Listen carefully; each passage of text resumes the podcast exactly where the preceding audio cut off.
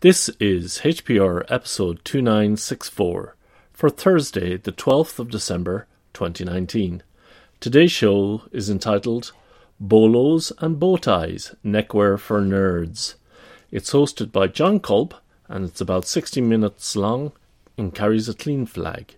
The summary is I talk about ties, at least the kind I like to wear when the occasion calls for it.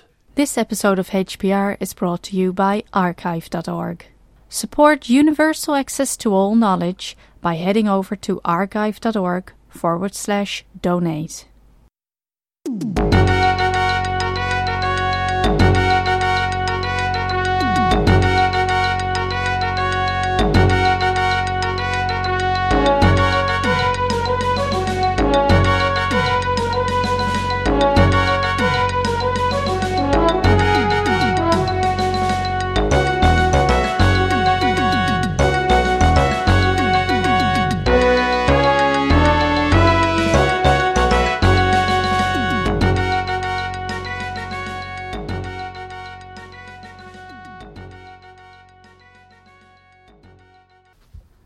Hey everybody, this is John Kulp in Lafayette, Louisiana, and today I'm going to talk about something that I, th- I think might be of interest to hackers, um, assuming hackers are a bunch of nerds, kind of like me.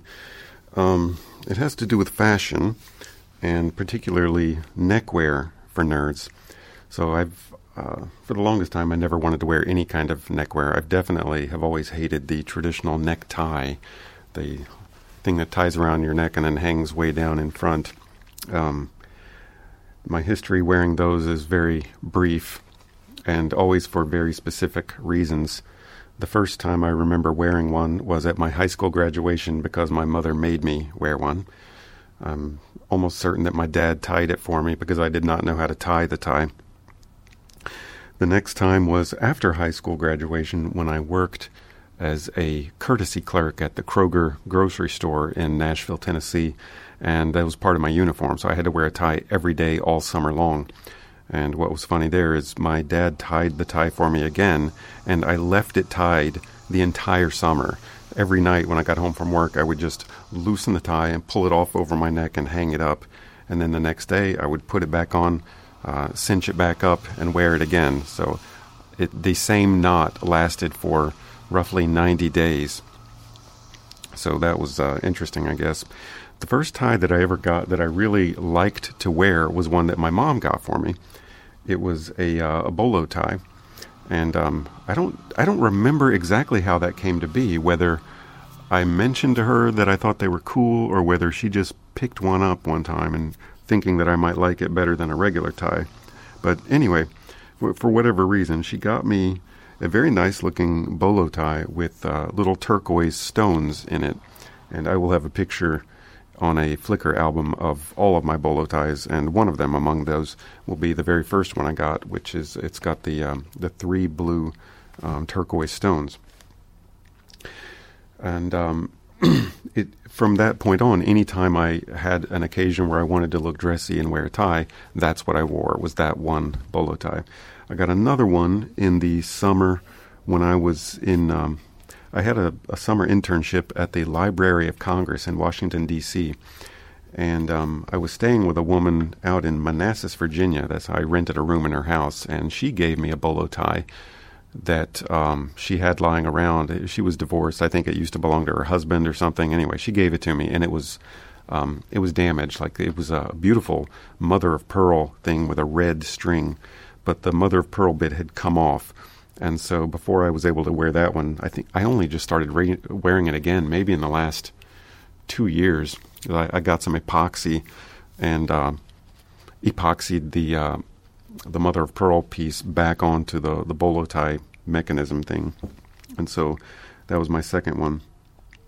The third one I got is um, still one of my favorites, and it was uh, one day I was I don't even remember how it happened, but I, I came across on Etsy, I found a woman who at that time was in Rochester, New York, and I think now she's in Maryland somewhere. But anyway, she makes jewelry out of old circuit boards.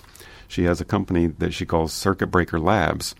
So she makes necklaces and tie pins and um, what else? Uh, bracelet kind of things, earrings, all of them out of old circuit boards. And uh, one of the things she had on her Etsy site was a circuit board bolo tie. And so I bought it. And I loved it. I sent her a picture of me wearing it. And now, if you go and look at her website on, on the bolo ties, one of the images is of me wearing this red circuit board bolo tie. And uh, after I got that one from her, I liked it so much that I asked her, Well, this is great, but could you make me one that is not round but oval? And uh, I would like to have one that is kind of a mosaic of different color circuit boards, and then another one that is uh, modeled after the one that my mom got me first, the the um, the turquoise stone one. Could you make me one that's got three little uh, circuit board gems, two small ones and then a large one? And so she sent me some designs, and I said, "Man, that looks great." Uh, yes, I will. I will uh, pay for you to make those for me. And so it costs a little bit more for each one of those because it was custom made. But um, now I wear those as well.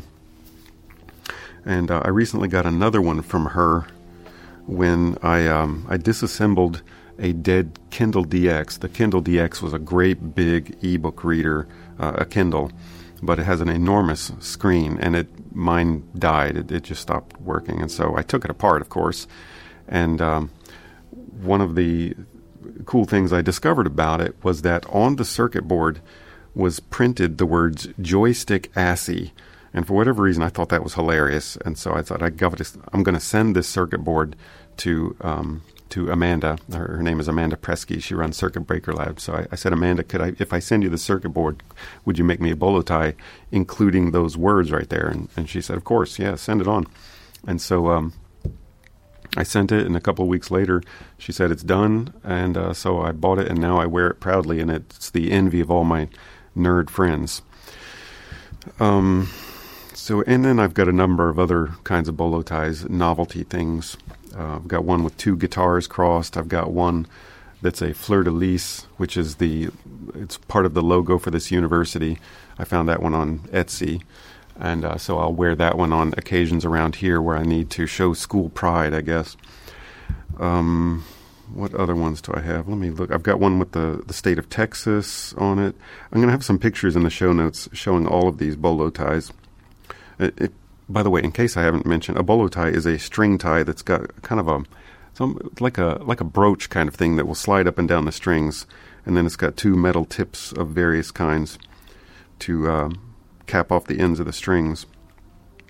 I've got one that's a kind of um, steampunk one that's a it's clockworks, and then there is one with the comedy and tragedy masks that my uh, former costumer gave to me um, here's one that my daughter gave to me for my birthday, I think. It's got a guitar headstock on it, and it says country music. Then there is, oh, this one is really special to me. Um, I just, about maybe six months ago, I was going through some old photographs in a, in a photo album, and I saw a picture of my grandfather. And I remember the picture very well, but I noticed a detail this time that I had never noticed before and I had forgotten about when he was alive. He died 20 years ago, maybe, but he was wearing a bolo tie in this picture, and I thought, oh man, I I forgot that my grandfather wore bolo ties, and so I emailed my uncle who lived very nearby and, and took care of him and stuff. And I said, uh, "Is there any chance that you still have the bolo tie that Grandpa wore?" And he said, "Well, let me look around. I'll see if I can find it." So he emailed back either later that day or the next day and said, "Yeah, I found it. Do you want it?" And I said, "Yes, yeah, I do. I, I would love to have that. I would, I would love to wear that. You know, it'd be a way to remember my grandfather fondly, and also have another cool bolo tie. This one is of an American bald eagle, and my grandfather loved eagles, and so." Um, this was his tie, and so now every once in a while I will wear my grandfather's bolo tie, and I like it very much. Uh, let's see. Another one is I wanted something to represent the state of Hawaii because we go there at Christmas time to see my in laws. And uh, this one is a portrait of King Kamehameha I of Hawaii. Let's see. I think there's just one more. One that I bought when I was visiting Fort Worth, Texas, is of a um, Indian head penny mounted inside a horseshoe. And is that all? I think that's all. Yep, so that's all the bolo ties. and so um, bolo ties for the longest time was the only kind of tie I would wear. But I'd always kind of thought, you know, I, I wouldn't mind trying a bow tie at some point. Um, but not not a clippy on bow tie. You know, I mean, I have one of those for my tuxedo. As a professional musician, I, I had a, a tuxedo. I still have it, and part of that outfit is a bow tie. But it's you know it's a, a red one that uh, clips on in the back, and there would be no point in wearing a bow tie if you were clipping it on. The only way to do it properly is to geek out and learn how to tie it. And so I, I started looking for bow ties every time I went to the thrift store. You know the the thrift stores that I've mentioned in many previous podcasts, where I found all kinds of cool electronics and things like that. But uh, incredibly, there were hardly ever any bow ties. In fact, I, I, I, must have been looking for six months before I saw my very first bow tie that was an actual tie and not a clip on thing.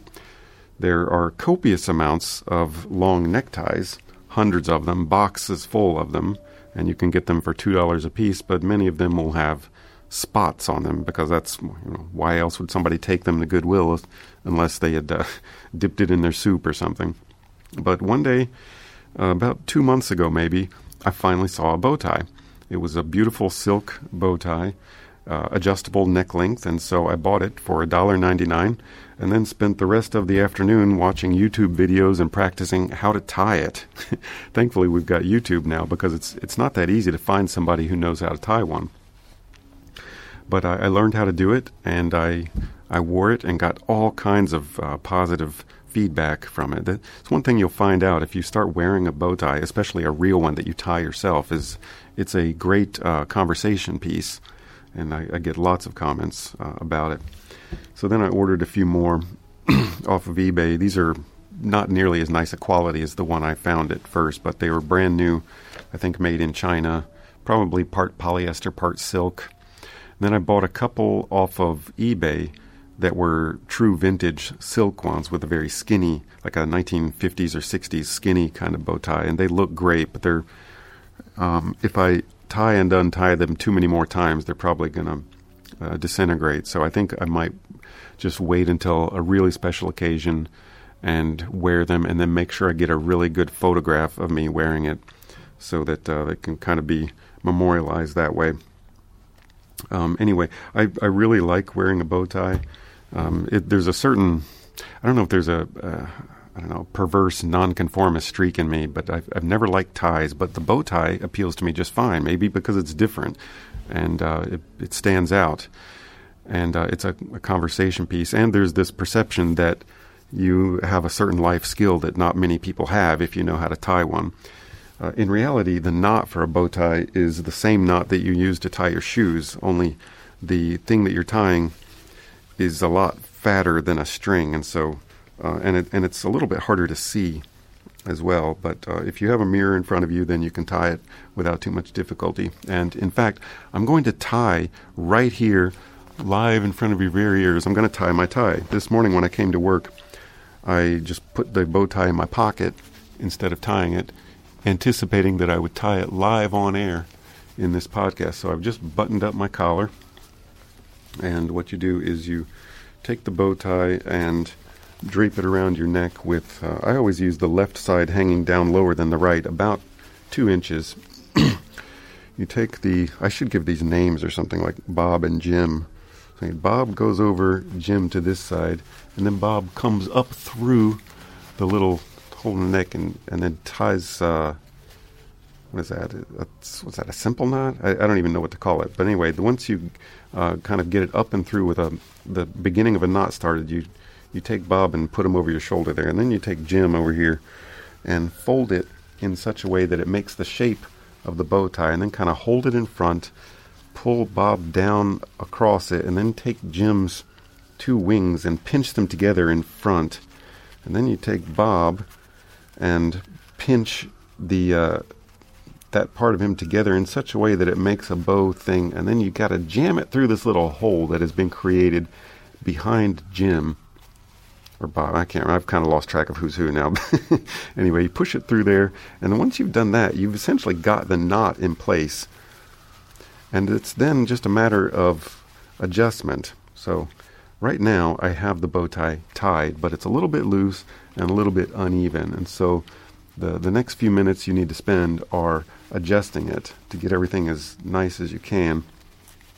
It's never going to look perfect, and even if it does look perfect, that's probably because it's a clip on and not a real bow tie. If, if you see somebody wearing a perfectly tied bow tie, it's almost certainly not one that they tied themselves. Um, so I'm going to adjust, adjust, try to make the, the front and the back the same. The way you tighten it up is you take the two, there's a loop on either side, and you got to kind of stick your fingers in there and pull the back sides of the loop in opposite directions and that cinches up the knot. And then um, you just kind of pull the wings back and forth, stick your thumbs under there, and shape it until it looks uh, in a way that you can tolerate. Um, eh, it's a little uneven right now, uh, but I think I'm going to leave it that way. And then you flap your neck, the collar of the shirt back down over the band, get the wings of the bow tie out in front. Uh, this shirt has some funny things in the collar that are. Oof. This works best with collars that have uh, the the tips go almost straight to the side rather than pointy ones that point straight down, or even worse, button down collars. I mean, you can you can wear a bow tie with a button down collar, but it's not advisable. It's it's a little bit harder that way. All right. So anyway, I've got the bow tie is in place. I'm ready for the day. And uh, I'm going to put include in my photo gallery some pictures of me wearing various bow ties so you can see what they look like. But um, anyway, I, I, like to pair them with a, a nice collared shirt and uh, sometimes with a, a, pair of nice jeans and a and a jacket over there. So it's it's kind of dressy and um, maybe a little bit irreverent, but it's not overly formal. This one is an orange one with a kind of paisley pattern on it. I've got a, a couple of more sober ones that are just solid colors or uh, very um, more sober patterns. But um, anyway, hope you've enjoyed hearing that. Uh, maybe I've encouraged someone to go out and get a real bow tie and learn how to tie it, and um, you know, show your personality. It's fun. Uh, that's it. Thanks, y'all. I will talk to you some other time. Bye.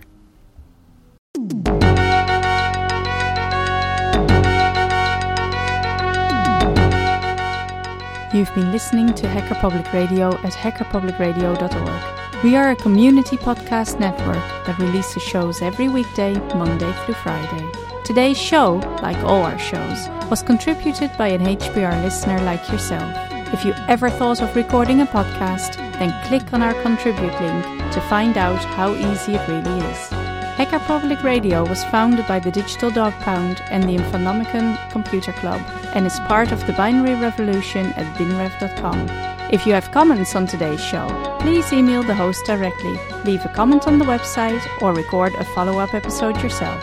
Unless otherwise stated, today's show is released under a Creative Commons Attribution Share Alike 3.0 license.